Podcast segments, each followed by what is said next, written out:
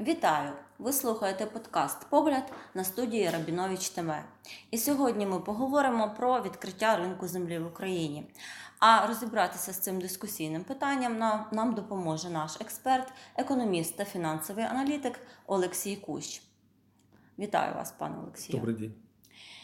Поділіться, будь ласка, своєю думкою щодо того, наскільки ефективним є план нинішньої влади щодо ринку землі. Ну, здесь, опять же, с какой точки зрения оценивать эффективность? Если с точки зрения а, политических спонсоров и политических бенефициаров, которые стоят за нынешней властью, я думаю, что для них эта модель а, открытия рынка земли будет эффективной. То есть они смогут заработать на этом миллиарды гривен, возможно, даже миллиарды долларов. А, Они станут а, собственниками большей части нашего земельного банка. А я напомню, что 70% территории страны это как раз земли сельскохозяйственного назначения. Поэтому, э, скупив большую часть зем- э, сельскохозяйственных земель, можно фактически получить пол- полный контроль над всей страной. Таким образом, Украину не нужно будет завоевывать, ее можно будет просто купить. А вот с точки зрения э, простых граждан страны, тем более тех людей, которые обрабатывают землю, это семейные хозяйства, фермерские хозяйства, эта модель является максимально дискриминационной и максимально токсичной. То есть она не учитывает э, ни интересы мелких, ни интересы средних аграрных производителей.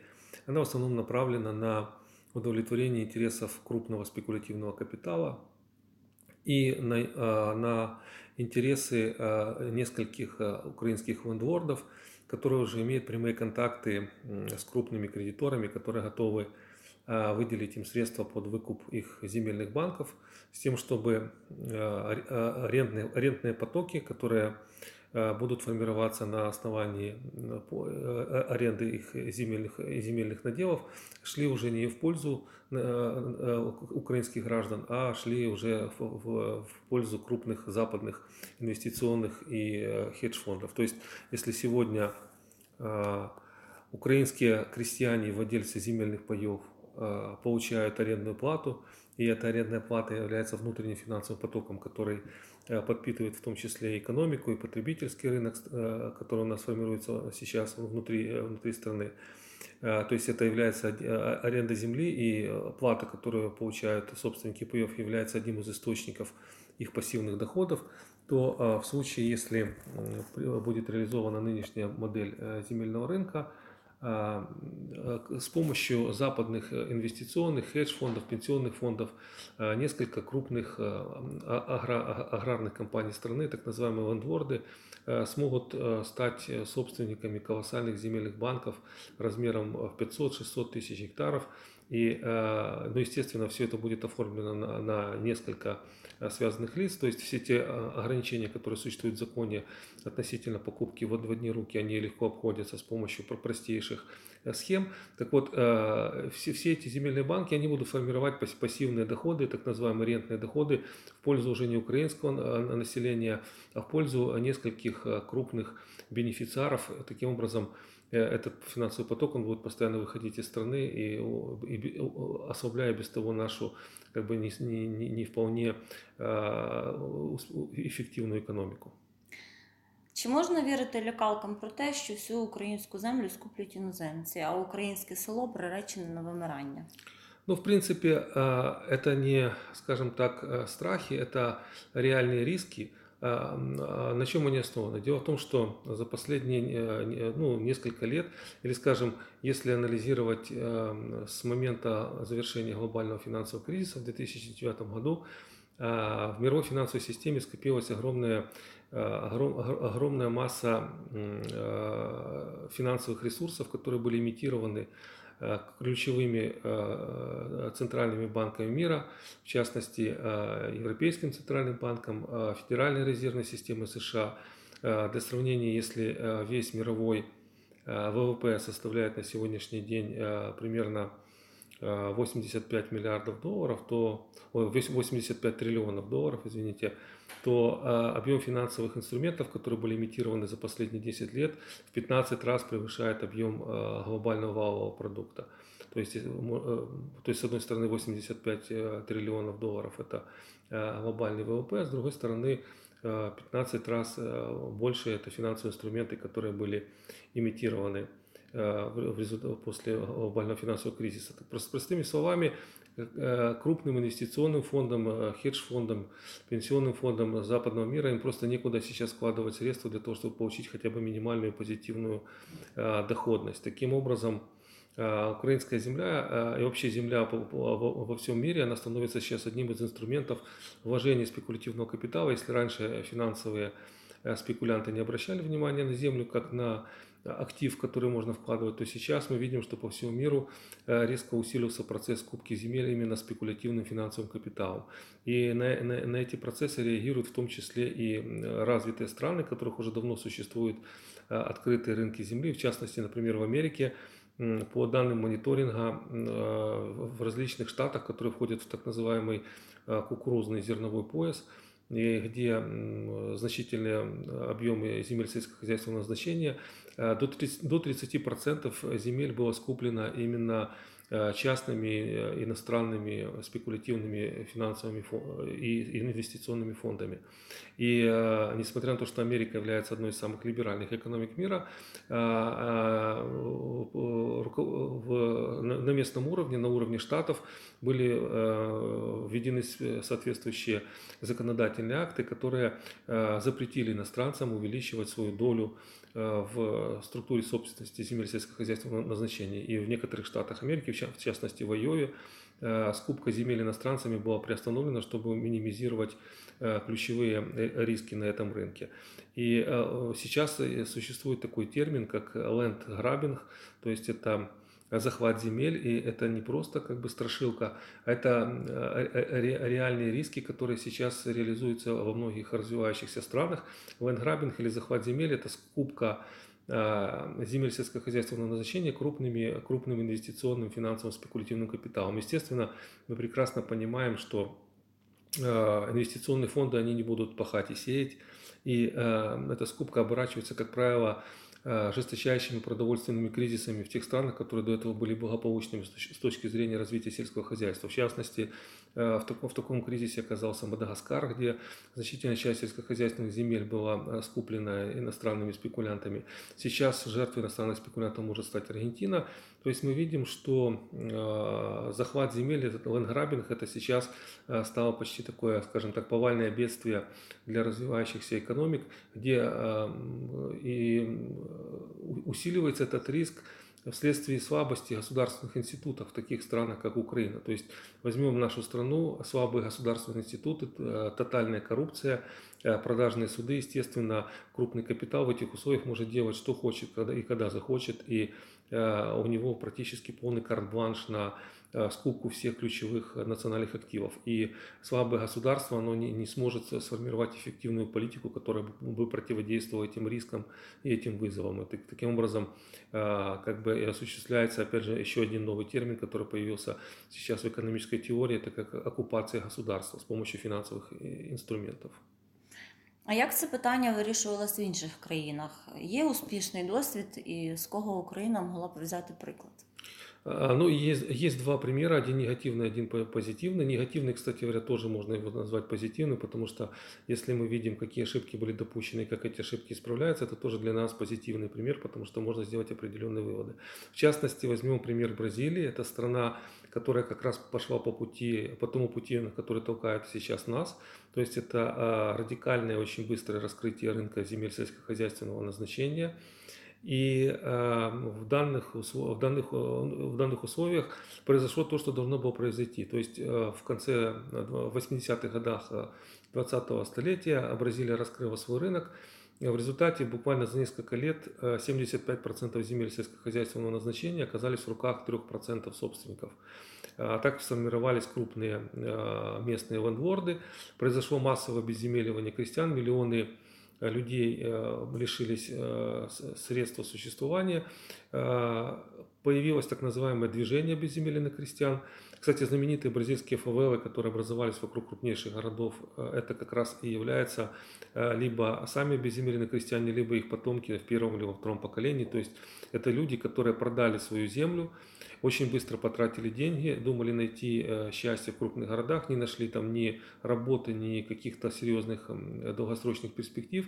И когда деньги закончились, э, эти миллионы людей стали просто колоссальным э, колоссальным, колоссальной социальной проблемой для государства. Это, кстати, еще раз говорит о том, что такие реформы, как земельные, они должны очень тщательно анализироваться с точки зрения долгосрочных прямых и опосредованных последствий для экономики и социальной системы страны в целом, потому что на начальном этапе раскрытия рынка земли можно привлечь несколько миллиардов долларов инвестиций, которые будут очень быстро выведены из страны по различным схемам. Э, В результате э, прямая корреляция между этими инвестициями и ростом дохода населения будет очень условной. Но буквально через там, 5-10 лет мы можем столкнуться с колоссальными проблемами социального характера, потому что у нас 12 миллионов населения проживает до сих пор в селах. И э, решение этих социальных проблем, они могут стоить уже не миллиардов, а десятков миллиардов долларов для страны, которых этих денег у нас, э, к к сожалению, нет. И сейчас вот э, э, что же произошло в Бразилии? Бразилия в результате вынуждена была принять специальный закон, в котором установила социальный характер землепользования, то есть землю могут покупать только те люди, которые ее обрабатывают. И а, сейчас а, бразильское правительство тратит а, примерно от 5 до 7 миллиардов дол- долларов в год на выкуп земель у крупных аграрных собственников и на передачу неб- небольших земельных участков э, людям, э, которые переселились в города и которые таким образом, которых таким образом пытаются вернуть обратно э, в сельскую местность. Но, естественно, э, этот процесс, обратный процесс, он происходит не так быстро, не так легко, как э, прямой процесс обезземеливания крестьян. То есть обезземелить крестьян очень легко, вот вернуть их обратно на насиженные места очень сложно. Почему? Потому что вырастает целое поколение людей, которые уже не знают, что такое сельское хозяйство, они не знают, что такое культура обрабатывания земель, которые готовы жить э, в городских фавелах. Э, Кроме того, за эти несколько десятков лет полностью разрушилась сельская инфраструктура, которая раньше поддерживалась местными общинами. То есть государству приходится заново строить э, местные дороги, э, школы, э, объекты социальной инфраструктуры. Э, То есть процесс идет очень сложно и болезненно.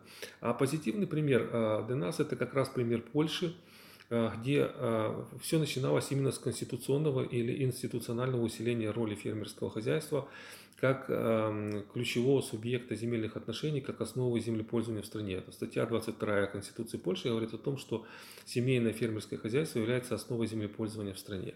Соответственно, все остальные законы, подзаконные акты, нормативные акты, они уже подчиняются этой конституционной доминанте. В результате мы видим, что большая часть рынка земли в Польше перераспределена в пользу мелких и средних э, фермерских и в том числе семейных э, сельскохозяйственных предприятий. Э, Средний размер э, э, поль- польских фермерских хозяйств на сегодняшний день составляет от 300 до 500 гектар. То есть это по меркам Украины это вообще как бы небольшие фермерские хозяйства. А средний размер сделок на рынке земли составляет примерно от 100 до 200 гектар.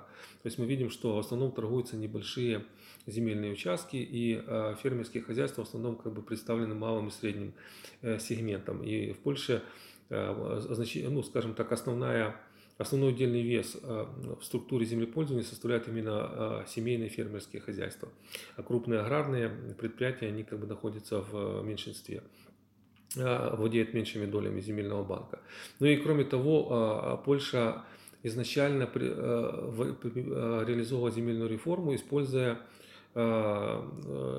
широкий спектр э, финансовых инструментов, потому что мы должны понимать, что для того, чтобы проводить э, эффективную земельную реформу, нужны следующие предпосылки. В первую очередь, это, как я уже говорил, институциональное усиление э, э, фермерского семейного хозяйства, э, закрепление соответствующей нормы в Конституции, чтобы э, все законы при- э, принимались исходя из этой кон- конституционной парадигмы. Второе – это э, создание эффективного и прозрачного э, института защиты титулов собственности, то есть земельного кадастра, который должен э, надежно защищать э, права собственника. И третий момент – это э, наличие у фермеров необходимых финансовых инструментов для выкупа э, обрабатываемых ими земельных участков. То есть если э, в Польше э, на сегодняшний день фермер может взять кредит сроком от 20 до 30 лет, процентной ставкой там, от 1, от 1 до 3 процентов, и ему нужно всего лишь э, заплатить 20% собственных средств, все остальное э, покроется кре- кредитом банка. В Украине, э, как мы видим сейчас, нет ни институционального усиления роли фермерских хозяйств, то есть социокультурный феномен украинского села, он практически никак не защищается на конституционном и законодательном уровне, и мы, мы фактически можем сейчас принимать любые законы, которые могут э, полностью разрушить э, социальную структуру землепользования, которая сложилась на сегодняшний день. Э, Земельный кадастр в Украине, наверное, один из самых худших в мире. э, с колоссальным количеством технических ошибок, на базе которых происходит э, беспрецедентное количество рейдерских захватов и атак на собственников земельных участков. И самое главное, у наших фермеров абсолютно нет эффективных и доступных финансовых инструментов. То есть брать сегодня кредит – под 20% э, годовых на один год для выкупа земельного участка, который обрабатывает фермер, но это практически путь к банкротству, потому что вернуть кредит с такими процентами будет невозможно. А, а государственная программа компенсации процентных ставок, к сожалению, в этом случае ничего не даст. Почему? Потому что она может быть рассчитана максимум на один или, несколько, или там, три года, то есть на период бюджетного планирования. Никто не даст фермеру гарантии, что через пять лет власть не сменится и система бюджетных компенсаций процентной ставки не будет отменена, как это в свое время произошло, например, с кредитами которые получали молодые семьи на жилищное кредитование. Когда они сначала поверили государству, взяли кредиты, а потом государство отказалось компенсировать процентные ставки, в результате все закончилось личными дефолтами и потерей жилья. Точно так же и фермеры, если они поверят сейчас государству э, по поводу компенсации процентной ставки, они могут столкнуться с ситуацией, когда через несколько лет им просто скажут, что в бюджете нет денег на компенсацию, и они останутся один на один со своими кредиторами, ипотекодержателями, Э, и будут вынуждены платить рыночную процентную ставку на уровне 20% годовых по коротким кредитам, где нужно погашать будет значительное тело, э, тело кредитной задолженности. И опять же, э, потерять землю, которая будет находиться в банковской ипотеке, очень быстро эта земля перейдет из рук фермеров в руки кредиторов, банков, а затем и в руки фінансових спекулянтів. Тобто, яким шляхом потрібно було піти в Україні, щоб уникнути всіх ризиків? Э, прежде всего, а, нужно а, ответить на три ключевых э, риска, которые стоят перед Украиной в случае открытия рынка земли. Первое. Как избежать массового безземеливания крестьян, э, в частности, малых семейных фермерских хозяйств. Второй момент, как не допустить высокого уровня концентрации земельных участков в одних руках, потому что сегодняшние нормы законопроектов, которые ограничивают Э, концентрацию земельных участков в одних руках 0,5% от всего земельного банка, 15% э, земельных, э, земельных земель одной области или 35% земель отдельной территориальной громады. Все эти нормы, во-первых, они чудовищны, потому что они фактически разрешают концентрировать в одних руках более 200 тысяч гектар земли. С другой стороны, в законопроектах нет никаких Э, инструментов, которые бы контролировали опосредованное влияние. То есть э, э, опосредованно владея несколькими десятками юридических лиц, один собственник, которого будет достаточно сложно отследить в наших корпоративных реестрах, сможет скупить, например, земли одной области или стать собственником огромных земельных участков и таким образом как бы несколько десятков э, так называемых семей могут скупить практически всю землю сельскохозяйственного назначения. То есть нужно ответить на второй риск, это риск концентрации. И э, третий риск, это риск выведения земель сельскохозяйственного оборота и смены целевого назначения. Опять же, в законопроектах нет никаких норм, которые бы касались того, что э, земли должны использоваться по их целевому назначению. То есть их, а, ими должны владеть те люди, которые, которые ее обрабатывают. То есть э, это должны быть фермеры, а не финансовые спекулянты, которые будут вкладывать деньги просто для того, чтобы эти деньги э, были инвестированы в какой-то актив. Поэтому э, нужно обязательно исключить риск выведения земель и сельскохозяйственного оборота на длительный период и, и, и минимизировать риск смены целевого назначения. Сейчас мы видим несколько законопроектов, которые наоборот максимизируют этот риск. Например, с одной стороны, вроде бы э, местным территориальным э, общинам, местным органам самоуправления передаются, максимально передаются функции по управлению земельными ресурсами, а с другой стороны, например, нерезидентам хотят разрешить покупать земли э, не сельскохозяйственного назначения, которые лежат, которые находятся за пределами населенного пункта. Мы прекрасно понимаем, что за пределами населенного пункта находятся в основном именно земли сельскохозяйственного назначения. Поэтому алгоритм здесь достаточно простой. Передать местным органам власти право принимать те или иные решения, э, упростить процедуру смены целевого назначения, перевести сельскохозяйственный земельный фонд в несельскохозяйственный и разрешить нерезидентам напрямую покупать эти земли.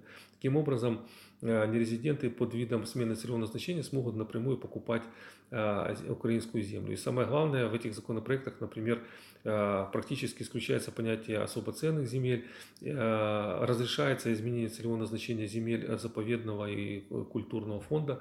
Таким образом, ну, это, конечно, такая уже грубая аналогия, но тем не менее, если эти законопроекты будут приняты, никто не э, запретит э, нерезиденту, например, изменить целевое назначение э, в середине к- участка земли, в середине заповедника Аскания Нового и построить там, например, э, завод по утилизации химических отходов.